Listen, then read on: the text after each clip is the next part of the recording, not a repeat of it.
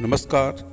तकदना दिन कहानियों का प्लेटफॉर्म है और हम कहानियों के माध्यम से बच्चों और युवाओं तक अनुभवों का संदेश पहुँचाने की कोशिश करते हैं।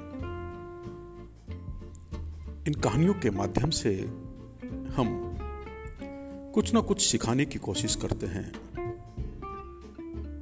कहानियों के इस प्लेटफॉर्म पर आप सभी का स्वागत है। और हम चाहते हैं कि बच्चे कल्पनाओं के माध्यम से कुछ सीखने की कोशिश करें। यही सब कुछ तक दिन का उद्देश्य है। धन्यवाद।